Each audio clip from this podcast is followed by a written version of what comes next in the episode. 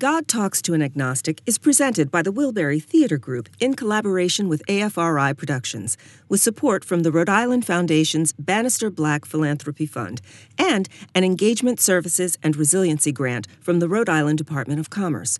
View the complete list of episodes on Spotify, Apple, or wherever you get your podcasts. To find out more about the show or to learn more about how you can support our work, visit us online at thewilburygroup.org. I call her God, not because she is separate and above all else, just the opposite, because she is connected to and so much a part of everything. That makes sense to me. She is the rain, creator, sustainer of life.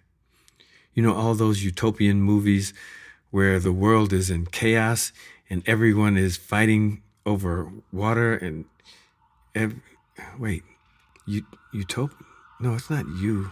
It's not utopian. It's it's it's what is it? It's not you. I'm, what am I trying? I was saying. I was t- I was talking t- talking to to God. Uh, I know how those skateboarders feel. Oh, oh, I have a headache. Why is it so dark in here? Wait. Wait, where am I? As I open my eyes, I can tell I'm in the hospital. Yeah, I'm in the. Wait. Why am in? Why am I in the hospital? Oh, I see Addie. Gladys Kravitz. Baby brother. Dude, you okay? Daddy, Daddy used to call you that. Hey, Ma. Hey. How are you Hey, feeling? Cause, cause you're nosy. oh. Addie is sitting on the bed holding my hand. Charlie and Ma are clustered close to her and tight, like one person with three heads. Hey, Ma. Yo, dude, you know where you are? Are you okay? Yeah, I'm fine. It's, it's weird. It's weird, cause I remember that. Grad, Gladys, Gladys Kravitz. Why did I remember that? Just just relax, son. You you need to rest. No, I mean, hey, you know what's really weird? Addie is sitting on this side over here, and she's holding my hand way over here. I turn my head to the right. Robin, Robin, Yeah, it's me. it's you. Robin's holding my hand. You're holding my hand. Not Addie. It's Robin. Where did you get? I woke up still in the hospital. My head was still pounding, but, but I was thinking a lot clearer, I think. Robin was asleep in the chair next to the bed. She was still holding my hand. I moved and she awoke. Hey, you're up. How are you feeling? Uh, my head wants to explode. Uh, where, where's everybody? They went home last night. I told them I'd stay. Doctor said you're fine, just kind of banged up. What happened? You don't remember? Uh uh not at all. You were in a car accident. Car accident? When? When did that happen? How long have I been here? Yesterday, it was pretty bad. You totaled your truck. Yesterday. Yeah. Doctor kept you here overnight for observation, but she said you're okay and you were also really drugged up because of your arm.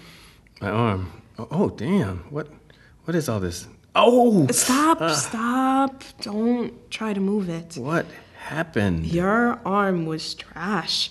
Broken in like eight places. You're gonna need some serious PT and you're gonna be right handed for a while. Oh, how did this happen?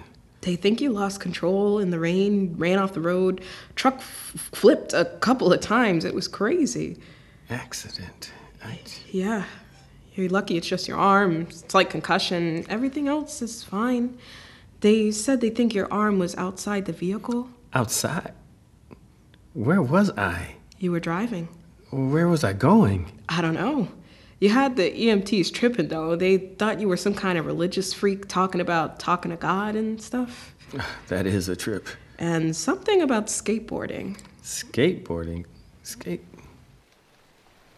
Suddenly, it all came back to me. I was driving.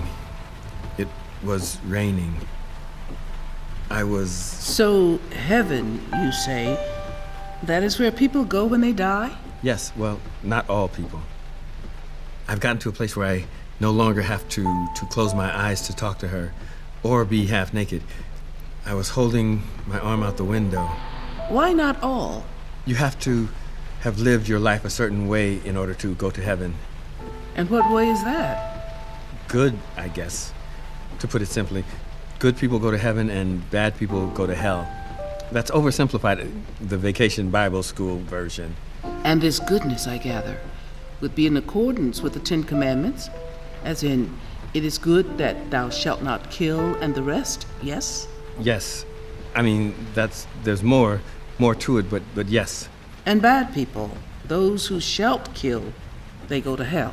Yes, they go to hell. I mean, there are others that go to hell, well, and heaven too. Those who shalt kill can go to heaven? I mean, I guess if they repent. Repent? Uh, say they're sorry. It's way more complicated than I'm explaining it, but I'm giving these simplified explanations. Vacation Bible School. Yes, uh, but, uh, but I understand. I felt dumb giving these simple answers, but I was also driving. I needed to focus on the road. So, what is this place, heaven? I do not understand it. You don't understand heaven. You're definitely going to trip about hell. Trip? Uh, you'll think it's really crazy. Crazy? Why? Heaven and hell, it's it's it's it's a lot. A lot to wrap your head around. Then perhaps it's best that you not give the Vacation Bible School version. No, I don't think the Vacation Bible School description would do it. Yes, so tell me the religion, Bible and stuff version. Yes, okay. Uh, how do I. Uh, okay. Heaven, that's where you live, basically. God sits on the throne of the kingdom of, well, I guess, queendom, if they knew. It's supposed to be this beautiful place in the sky. In the sky? Not here? Connected to all living things? Uh, no. When you die, you're no longer living. Hmm. I'm still confused about this concept of dying and separating. But go on. As I got deeper into trying to explain or describe heaven and hell, I was also drawn deeper into my conversation, connecting with God. She asked penetrating questions. A soul, which is or can be separated from the body, can be lost and then saved? Then what of the body? Is it also lost or is it saved? She was incredulous when it came to any sort of killing. Holy war? Holy? People kill for their religion? In the name of their masculine god? Oh, that makes no sense. The concept of hell just totally took her over the edge. No, that cannot be. How could such a place. I do not believe it. The purpose of hell, its sole purpose is to cause suffering? Eternal suffering? No, no, no, no. That cannot be. Yes, when the end comes. End? End of what? End of. No. Enough. End. I felt the deepest quiet I'd ever experienced. It was a bit unnerving. I wasn't scared, well, not like normal scared, but I it felt I didn't know what to expect. But then when she spoke again, there is no end. It was so calm. There is no separation, no heaven in the skies, or that which you call the soul. It does not get lost or saved or cast off into the heaven in the skies, or. Uh, it is true. The soul lives in all of us, but it does not leave. It cannot leave. It is what connects all things living, all of life. It is a part, necessary part of all things living. She paused. I will show you. Tell me, describe to me the most beautiful place you've seen. That's easy. In Jamaica, there was this amazing waterfall. Ooh. No sooner had I said it, I was transported there. Whoa! Here? Is this the place?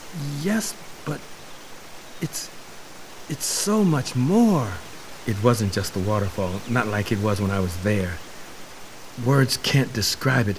Everything is so I mean, it's, it's so colorful. The colors were so bright and brilliant. It was so unreal, unlike anything you can imagine. I mean, everything was magnified, intensified like a thousand times. Mm, feel it, smell it, taste it. It touched all of my senses, probably touched senses that I didn't even know I had. It was so intense. I was in the waterfall, standing in the waterfall, but it wasn't like I mean, I could feel the water hitting my body, the weight of the falling water hitting my body, but it was it was my physical body didn't stop the water. It went through me somehow. I could feel the weight, the power of the, the waterfall rushing through me. But but at the same time the the mist cool brush of the mist on my face. The light brush, it was soothing, cleansing. This happened all at once, all at the same time. I could taste it, the coolest, most pure. All the while, my eyes were open, wide open. I'm seeing things. I can't describe it. It's so beautiful. Then, then I hear. Come. Dad. Dad? There, that's got it. That sucker ain't going nowhere. That's that's my father. Grab the ropes. Charlie, you get in the middle. Can I help? I could do it. Back up, Let me Addie Bell. Back Get up, your Addie narrow Bell. little butt over here. I want to see. Get over here, Miss Kravitz. Got to have your nose in everything. Come on, y'all. Get the rope. Get a good grip. Okay, okay, I got it. I got mine. I'm ready. Put your foot against that rock. I got it. I, I got it. All right, let's let's let's go. Here we go. Easy, easy. There you go. There you. Slow. Wait, slow down. Slow down. Slow down. Slow down. There, okay, there. There you go. All right, boys. All right, that's got it. That's got it. I watched them all walk into the house. Daddy's broad back and shoulders. Good job, boys. Good job. Good job. Me too, Daddy. yes. You too, Miss Kravitz. Woo! Daddy scoops Addie up and tosses her over his shoulder. Then suddenly, quiet. Deep, deep quiet. Come. She touched me. I, I don't know how. It wasn't like normal, not like the rain. It was her personal touch. I know it was her touch. What you are seeing, feeling, you are not seeing through your own eyes, your body.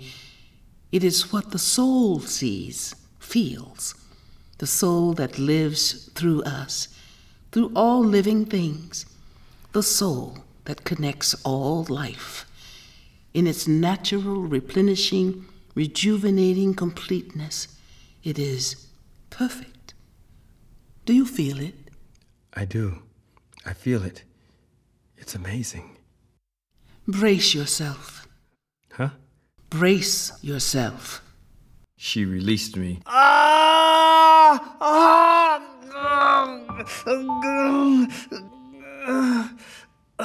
This, this incredible, excruciating pain shot through my body, uh, seized my entire body. Oh, ah. Just like the beauty was a thousand times the beauty you could imagine, so was the pain. Ah, it was unbearable. It it uh, it totally consumed me. Oh, you can't imagine such pain. What is this? What are you doing to me? What are you doing? No, it is not I. It is when thou shalt kill. It is the pain in the soul. The pain of the unnatural termination of a life not fully lived. Every time, every life, every unnatural termination, it is this pain, this pain the soul feels. She touches me, and the pain goes away. The soul cannot be separated. The connection cannot be broken. The soul connects all life. It holds all of life's beauty. It too holds all of life's pain. Is it always present? Yes, to those who avail themselves. How? Avail themselves to what? To me. Suddenly, I see myself in my backyard at Rose Avenue, standing at the edge of the yard, at the, the creek bank. The water in the creek is near cresting, rushing, muddy current. What are you searching for? I see the clothesline, dress and shirt still attached. The handless shirt sleeve seems too slow, reaching for me. Knowing I cannot reach it, but I extend my arm anyway as the shirt is swept away.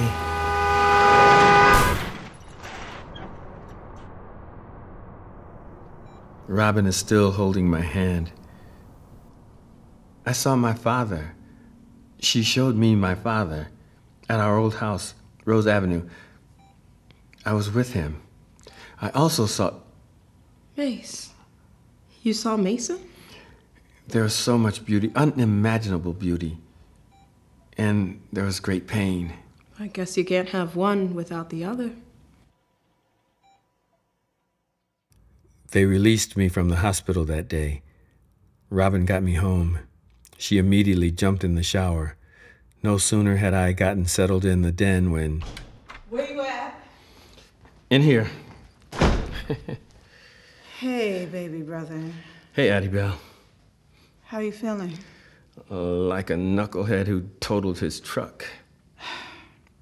When we heard about the accident, they didn't say how bad you were hurt. The whole drive to the hospital, I was crying and cussing you out.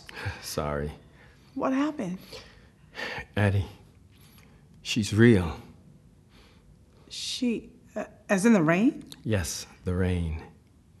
So for you, the rain is God? God is the rain. Well, hearing you say it like that kind of sucks all the credibility out of it. No, I'm just trying to make sense of it. Is it tangible? Forget you. Funny. All right, all right, all right. I'm sorry. no, no, I deserve that. Yes, damn right you do. okay, no, seriously, seriously. Help me understand. I want to know. Come on, I'm not making fun. I'm serious. It's not that. then what is it? It's uh, whatever I say will sound to you exactly like what you've always said has sounded to me. So you're saying you can't explain it? It just is? Is, is that what you're saying? I would say because it is rain and I can feel the rain, actually feel the rain, that makes it tangible. But you're still saying the rain talks, right? right. You. okay, okay, okay. I see your point. I see your point. I'll give it to you. It is different. I think it is. You would.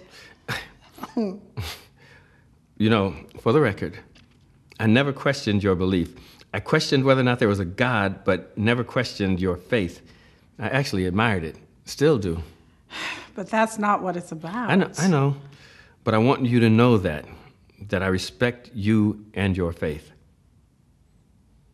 Thanks. So, what now? What do you do with all this? What do you mean? Charlie thinks you're an apostle. Officially, an apostle.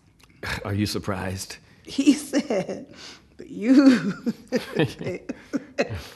he said, he said, you should go out there and preach the gospel of the rain. I could see that. Oh, yeah, I, I, I know you could. Definitely. We gonna bring Reverend Drip to the pulpit. Uh, excuse me, that's Reverend Rain Drop. Oh, excuse me, Reverend Raindrop. Ladies and gentlemen, here's Reverend Drop, Reverend Drip's cousin, Reverend Drip, and Reverend Drop. you stupid. You so Let stupid. us turn to our text from the book of uh, Thunder. book of Thunder. Where is it say in the, in the beginning? There was clouds. Preach. Cumulus clouds. Amen for the cumulus. Nimbus clouds. Nimbus, Lord Nimbus. Oh, some serious clouds. Serious? Are you serious? Hallelujah. Hallelujah. Hallelujah. Hallelujah. Let the church say amen for the Stradivarius cloud. Lord, that's a violin. Amen. Amen for the violin and the rain. Said unto me, Well, go forth. Come on, what'd he say? Get wet. and the people, they got wet. amen for the wet people. Amen. Amen. You're so stupid. you so. I- I- this hurts. Stop. Stop. ah, stop. And there we were, two halves of a whole, two very different halves, but we were once again whole. I heard you and Addie talking. Yeah. So what are you gonna do? Uh, definitely not going out to spread the gospel of the rain.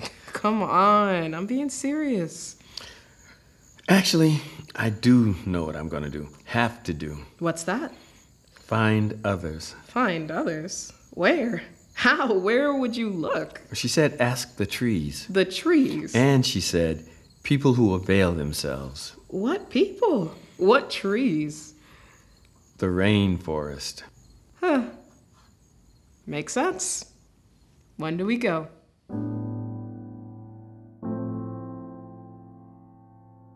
The rainforest.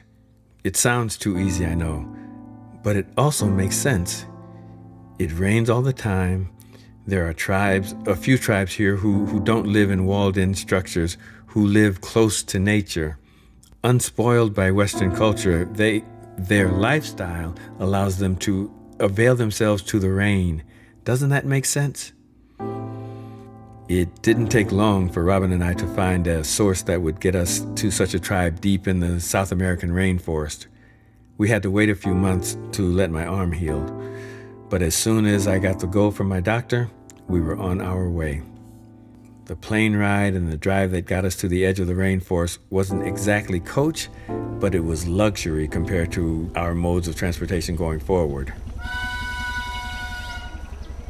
Indiscernible voices in several languages of the dock workers, villagers, and tourists scuttling around the boats set the tone, an appropriate start for our adventure. Aquí, aquí, over here.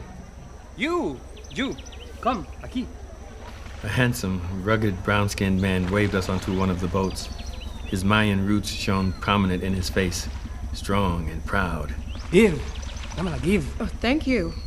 You're welcome. He grabbed Robin's backpack and helped her navigate the tenuous little dock and onto the boat. Whoa. Oh, whoa. Easy. He noticed my arm, which was still in a brace, and gave me a questioning look. I'm fine. I moved my arm around and extended it above my head. He smiled and his face relaxed. God, that hurt. But he was satisfied. We go now. The boat was filled with goods to be delivered to the villagers down the river. The boat's pilot and two dock workers joined us on the trip. The boat's pilot whistled. He and the dock workers shouted goodbyes. The boat's engine struggles to get up the energy to take off. Our tour guide turns and reassuredly, It's fine. Relax. Settle in. It will be a long ride. then irony upon ironies. My name is Jesus. I am your guide. Robin and I looked at each other.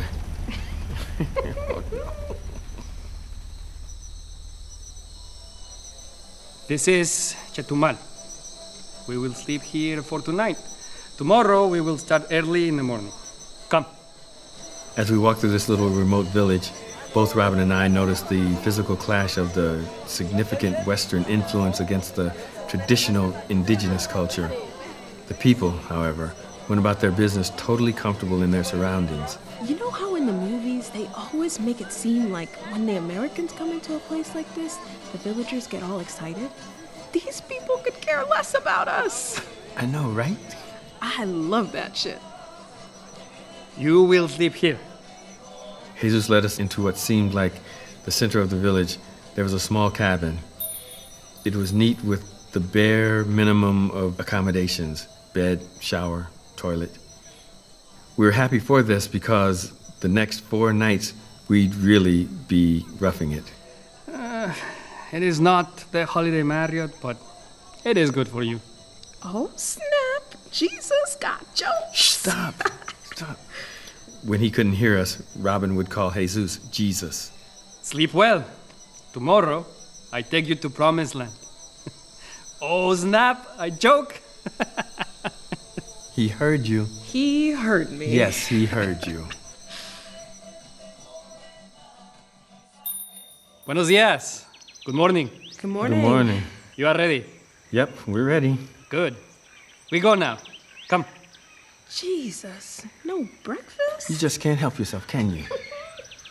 For you. Jesus hands us each a bag of fresh fruit and bottled water. All right, I'm done. For now. At the edge of the village awaits the start of our plunge into the rainforest. This part could have been scripted for the movies. We approach what looks like the world's oldest bus, crowded with people, goods, and animals. Yes, we are seated next to a woman who has a baby in one arm and a live chicken or, or rooster in the other. I'm just waiting. Just waiting. Waiting for what? For somebody to ask me to hold their damn chicken. And what if they ask you to hold their baby? Give me the damn chicken. Gradually, my funny little Robin is coming back.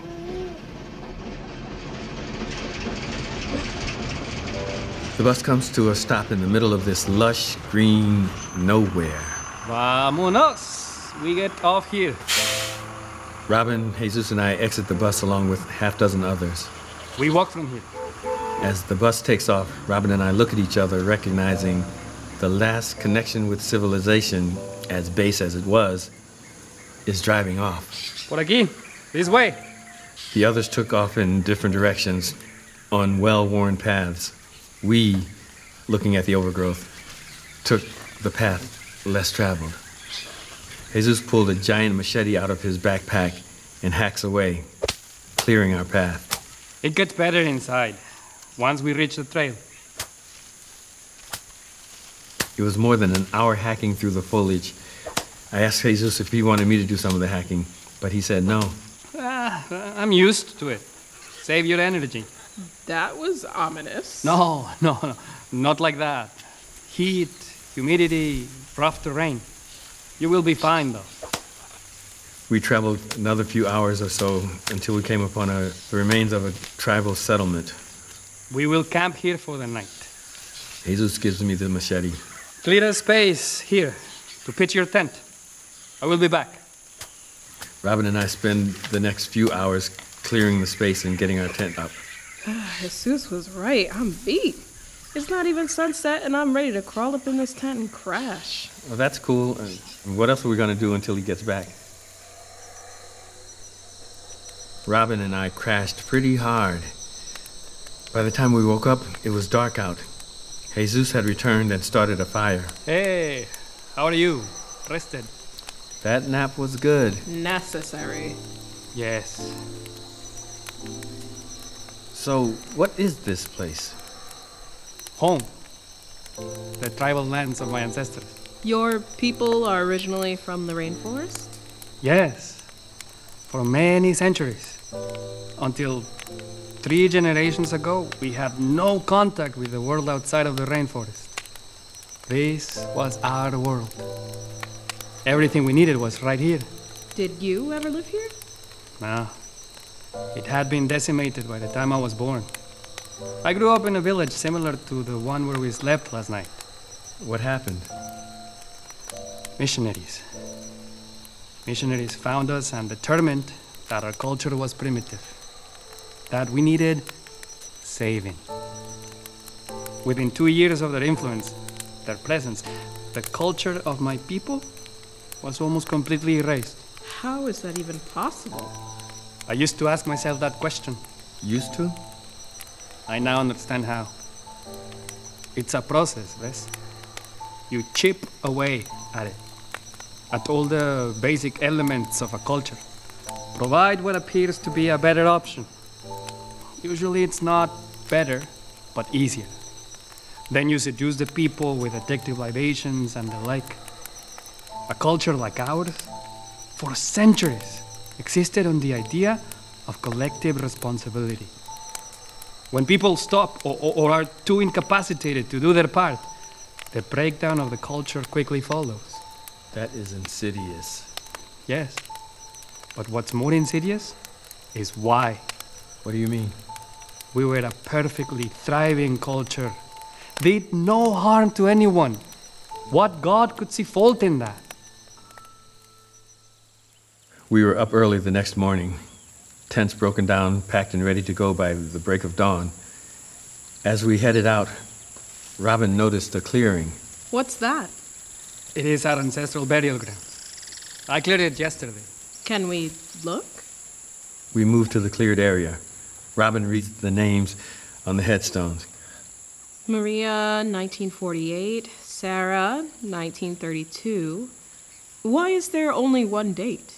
They were all born before the missionaries. The names given to them by the missionaries. That one over there, Juan, that is my great grandfather. He never learned Spanish and never answered to that name. We have to go. We walked for hours, taking in as much of the beauty of the rainforest as we could while focusing on the rough terrain. We took short breaks but pressed hard to reach our destination. The tribe I'm taking you to is a neighboring tribe who are similar to my ancestors. Few people outside the rainforest have ever seen them. Some of them have traveled to cities in efforts to preserve their lands and water rights. Uh, I'm only bringing you here because I've been assured uh, you're not missionaries. We absolutely are not missionaries. I know. I'm sure you vetted me as a guide. I vetted you as well. Knowing that Jesus had vetted us actually gave me comfort. He at least knew we were not looking to impact the lives of the people of this tribe. We pressed on deeper and deeper into the rainforest. It rained off and on throughout the day. We were wet for much of our travels, but the, the forest canopy above shielded us from direct exposure. We were still miles from the tribe, but moving on well defined trails. The paths revealed themselves to be the well traveled anti infrastructure of the local tribe or tribes. Not having to carve and chop our way through allowed us to see and appreciate the beauty of the rainforest, or as Baxter would say, I'm loving this dope ass jungle. Knowing her, I probably shouldn't have been, but I was surprised how much she marveled at our surroundings. Everything is so alive. So, I mean, everywhere, everything all around you is alive. It's like life on top of life on top of life. I watched her take it all in. Look at how big these leaves are. Nothing grows this big at home. You hear people use the term lush, but until you stand here in the middle of all this, you really don't know. Have no idea what lush really is. You gotta see it, touch it, smell it. Mm, you can't. If, you can't take in a big, deep breath of this, you can't say you know what lush is. This is all. Woo! Look at that! Look, look! Damn! Look at that! Look at it! Big giant ass prehistoric dinosaur bug. And he's not moving. He's like, I ain't gotta go nowhere. This is my spot, bitch. you right, Mr. Bug. Go ahead. I ain't gonna mess with you. She took it all in the sounds, the smells. I mean, we both did, but I loved seeing how she completely consumed everything. Listen. Do you hear that? There is no sign of humans. No cars or traffic. No cell phones ringing or beeping messages at you. No, nothing. Not even planes. I love it when she says stuff like, The jungle makes its own music. It has its own vibe. You hear it? The jungle does its own thing without us. Or, or maybe in spite of us? Nah, nah, nah, nah, without us. The jungle could care less about us until we come in and start screwing it up. then she takes it to the next level. Yo, this jungle vibe is so dope. All these sounds, they have their own music. Full concert jam session. Got those birds and bugs, iguanas and little fuzzy, bulgy eyed wizard Oz monkey things. They spit in lyrics. Yes, they spit in some serious rhymes, dropping knowledge. You hear that? That's fire. You hear it? They'd be like, coo, coo, this place ain't for you. Caw, caw, humans in the jungle need to back the hell off. that is dope. I could tell Jesus wanted to press on, but Baxter was having too much fun dancing and rhyming. He had to indulge her little mini jungle hip hop moment. He tried not to show it, but I think he kind of enjoyed it, or he was at least amused by it. Ain't no party like a jungle party, cause a jungle party don't stop. Cuckoo! I said, ain't no party like a rainforest party, cause a rainforest party don't quit. All the birds in the trees say caw. Say caw caw. Say caw caw. Caw caw caw caw. The sounds of the rainforest are different at night. There is a sense of this this active stillness. The sounds completely surrounded us.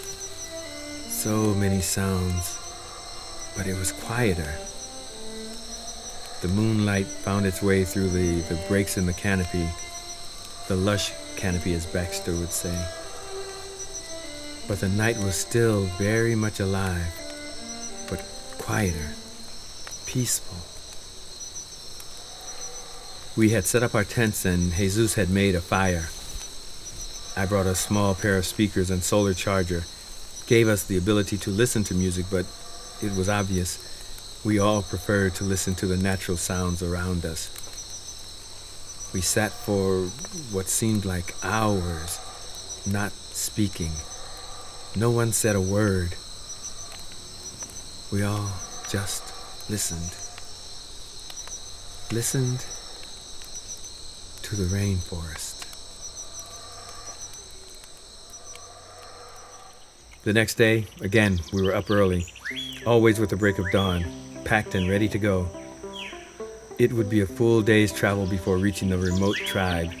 The plan was to reach the village by sunset, so I noticed something different in Jesus today. He always pushed the pace, walking a few paces ahead of us. I assumed he maintained that distance in case he came upon something that he would need to warn us about or, or stop us. But today, he was physically distancing himself from us, intentionally. Never out of eyesight, but he was definitely not with us. He had to stop several times to wait for us to catch up. I looked at him as he stood there waiting. I sensed it wasn't just the physical distance he wanted, needed. As we approached, he looked in our direction, but not at us. He looked past us, sometimes through us, before he turned and pressed on. After this happened several times, I stopped, turned back to look, to see what he was seeing, what he was looking for. But it wasn't what was behind us that informed me. It was what I saw when I searched deep into his eyes. His eyes told the story. Earlier, he had shared with me that he does not make this journey often. He almost never brings outsiders to this remote tribe. Only twice before. Both had indigenous roots. The decision to bring me in was much harder. In his vetting of me, he learned that I was not connected to a church, nor did I have any religious affiliation. It was important that I also had no academic affiliation. He had no desire to subject his people to be looked upon, probed, and reduced to lab rats. His concern was with how the people of the tribe would be impacted by outsiders. Any outsiders, even those with indigenous roots. He had turned many of them away. He was very protective of all influence. Worries of how the tribe would be impacted by what outsiders bring into the village and also what they would take away. With me, I could see he had begun to question what I might take away. Ah, the rain. With the thick forest canopy overhead, I knew I wouldn't be able to talk to her, but that was fine. The cool water, when it did reach my skin, it felt good.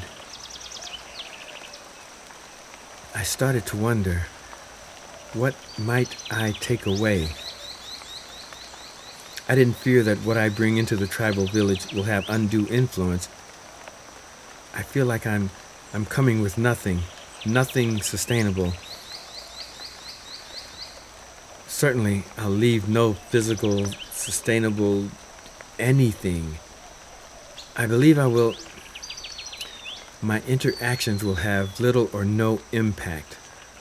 I'll have a conversation, learn what I learn, and leave them as I found them. My presence, my, my interactions will not even make a page or, or a paragraph in the history of this tribe. I believe Jesus recognizes that as well. So then, his concern must be what will I take away? The connection with nature is well known among the indigenous people. The physical, spiritual, historical connection with the, the natural surroundings of the rainforest is deeply rooted in their heritage. Even those who have since left, adopted, or adapted to Western culture know of this connection. This for Jesus is completely elemental to the makeup of his people. He has championed this, this relationship all his life. It is in him. Even though he was raised in Western culture, the stories of his elders, his grandfathers, great grandfather, resonate with him, resonate with him to his core. Although he has not spoken to her directly, Jesus knows the rain speaks. He knows the trees communicate with each other and would do so with us if we allow it. Having been convinced that I too had spoken to her, like his grandfathers and great grandfather had spoken to the rain, he agreed to take me on this journey. His concern what would I do with it?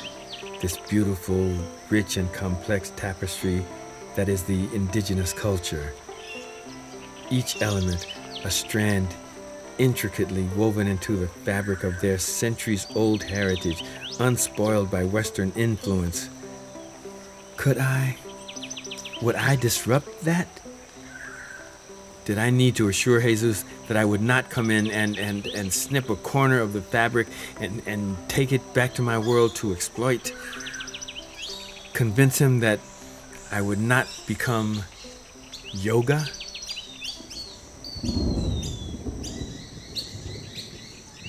We had taken only a few breaks on this sticky, hot day. When it wasn't raining, the humidity was heavy in the air. Jesus pushed us to be sure that we would reach the village before dark. We smelled the smoke of the campfire just before the path began to widen. Soon after, we began to hear voices in the distance. Then, seemingly out of nowhere, the forest opened up to a bustling little village. There were bamboo structures with thatched roofs. People gathered around fires burning in and around the structures, sitting on broad leaf ground coverings. Everyone was busy, engaged in whatever their role was in the functioning of the village. Talking, laughing, giving instruction, beckoning the assistance of one villager to another. We were immediately noticed when we entered, and, and Jesus was cheerfully greeted with hugs, handshakes, pats on the back and chest. Jesus explained who we were, and we too received welcoming embraces. Some of them had learned to say hello and welcome, but nothing more, really. I looked at Baxter. She was in awe. She delighted in everyone coming to meet her. Hardly anyone wore more than a loincloth and maybe a, an adornment on their head or around their neck. You sure this is the Amazon and not the Congo? Girlfriend over there is darker than me. Well, she had a point. Skin tones range from deep bronze to dark chocolate. And everybody up in here buck ass naked. I could be down with this. I'm about to pop my titties out too. I don't think that would be a problem. Damn right. When in buck ass Rome. Darkness came quickly. Jesus took us around and introduced us to all the villagers. They fed us some sort of soup with thick leaves. Unique taste. Interesting. Then we sat around the fire at the entrance of one of the elders' dwelling. Not sure if it was a regular nightly custom or if they were doing it for us. The elders shared stories. Jesus said it was their oral history. He tried to translate in real time, but it was it was too distracting.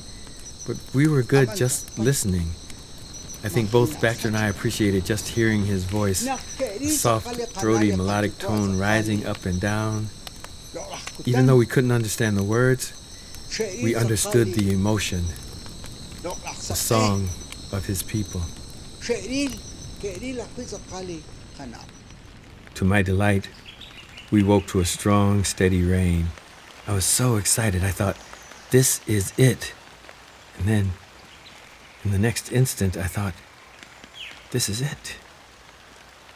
What if I traveled all this way and I find no one here actually does talk to the rain the way I do, with her voice, her voice actually speaking to them?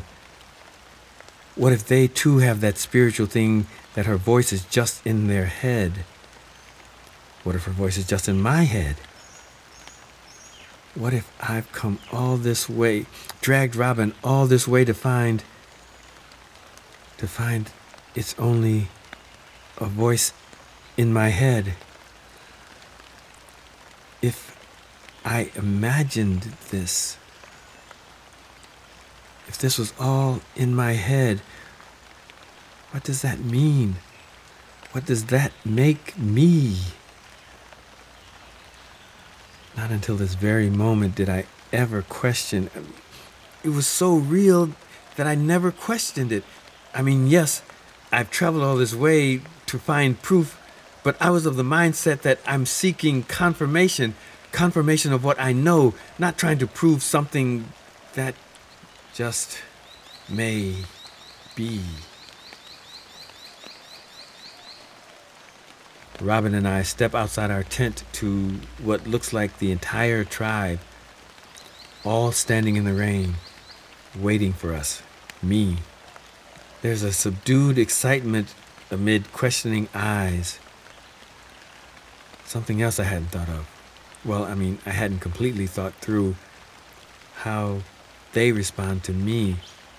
This could be viewed as, as a sacred tribal thing. I mean, does everyone have the ability to talk to God, or is it just a select few who hear her words and, and bring the message to the people? Is that what was happening last night? Was it some sort of setup to let people know what was to happen today? Vámonos! Jesus ushered us through the crowd. He led us to the edge of the village, to a clearing. There, the rain was coming down hard, unobstructed by the rainforest canopy. Seated in the center was the elder whose stories we listened to last night. As we walked toward him, I could hear the quiet. It was weird. Jesus was talking and I could hear him, But the quiet. While Jesus explained that he was to interpret only my words to the elder and the elders to me, I took off my shirt.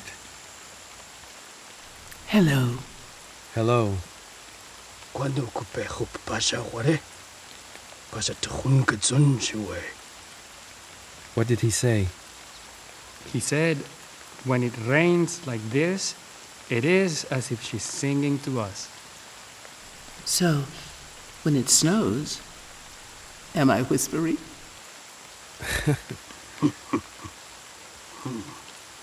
Uemulontogra am nieve. Strange. He said he's never seen snow. The tribal elder and I looked at each other. In that instant, we both realized.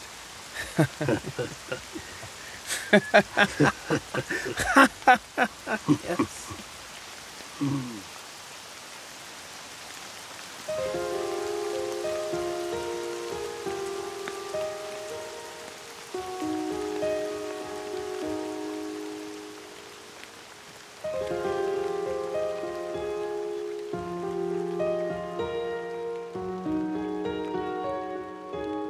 God Talks to an Agnostic is written and directed by Don Mays, with sound design by Andy Russ, production management by Annalie Cavallaro, and music contributions by Ashley Frith, the Culmination Group with Edgar Diaz, and the Watson's Gospel Choir.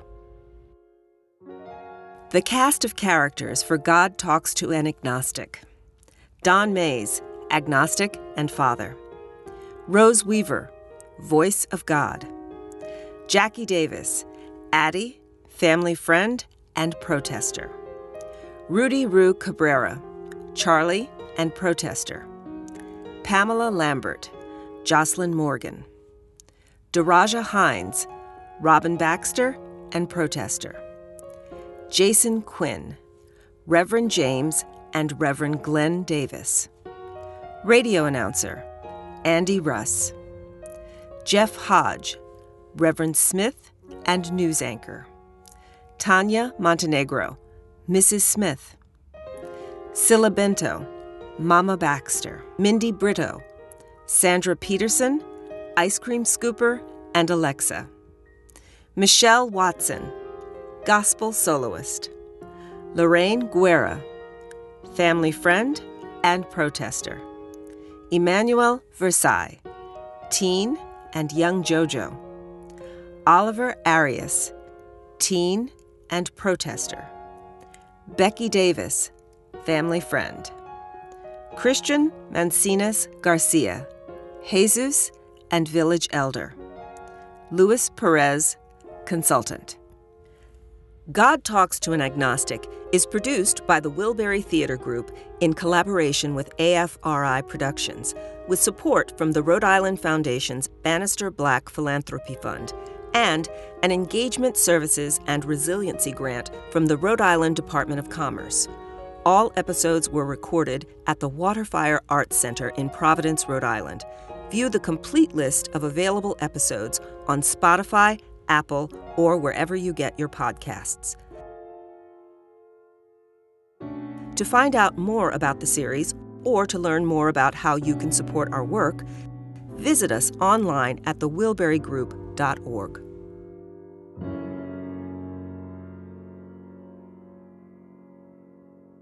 For the two days we've been in this little village, it's been. It rains every day, several times a day, so I'm in the tent while he's out in the rain talking to God and the tribal elders. The people are wonderful. They try, we try to communicate with each other. It always ends with smiles and nods, and then somebody gives me food. The first time they talked, uh, when he first realized that the tribal elder could actually hear the voice, they heard her say the same thing to them at the exact same time. One voice, but they each understood her in their own language. He told me that's how she communicates. It kind of shocked him, but he was thrilled. It's real, it's real, she's real, he kept saying. And every time it rains, they're out there talking, laughing, debating. Two completely different languages, but they're communicating like. I've sat and listened a few times, and they really, I mean, they each say something and wait and then respond. Jesus, uh, I mean, Jesus has sat in with them. He's the only one who speaks both languages.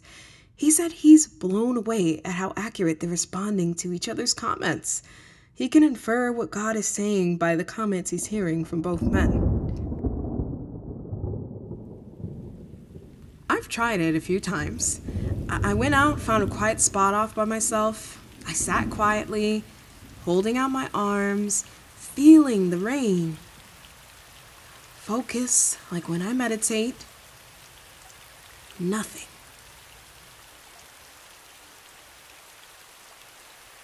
We leave tomorrow. Kinda glad. It's been hard. I realize this is the most time I've spent alone. I mean, there are people around, but basically I've been alone. The most alone time since Mace was killed. I miss him so much. Sometimes when I meditate, it clears my mind, but tonight, all I can think about is Mace. I move to wipe the tears with the back of my hand, but it's wet. And I'm not sure these are actually tears on my. I take in a deep breath.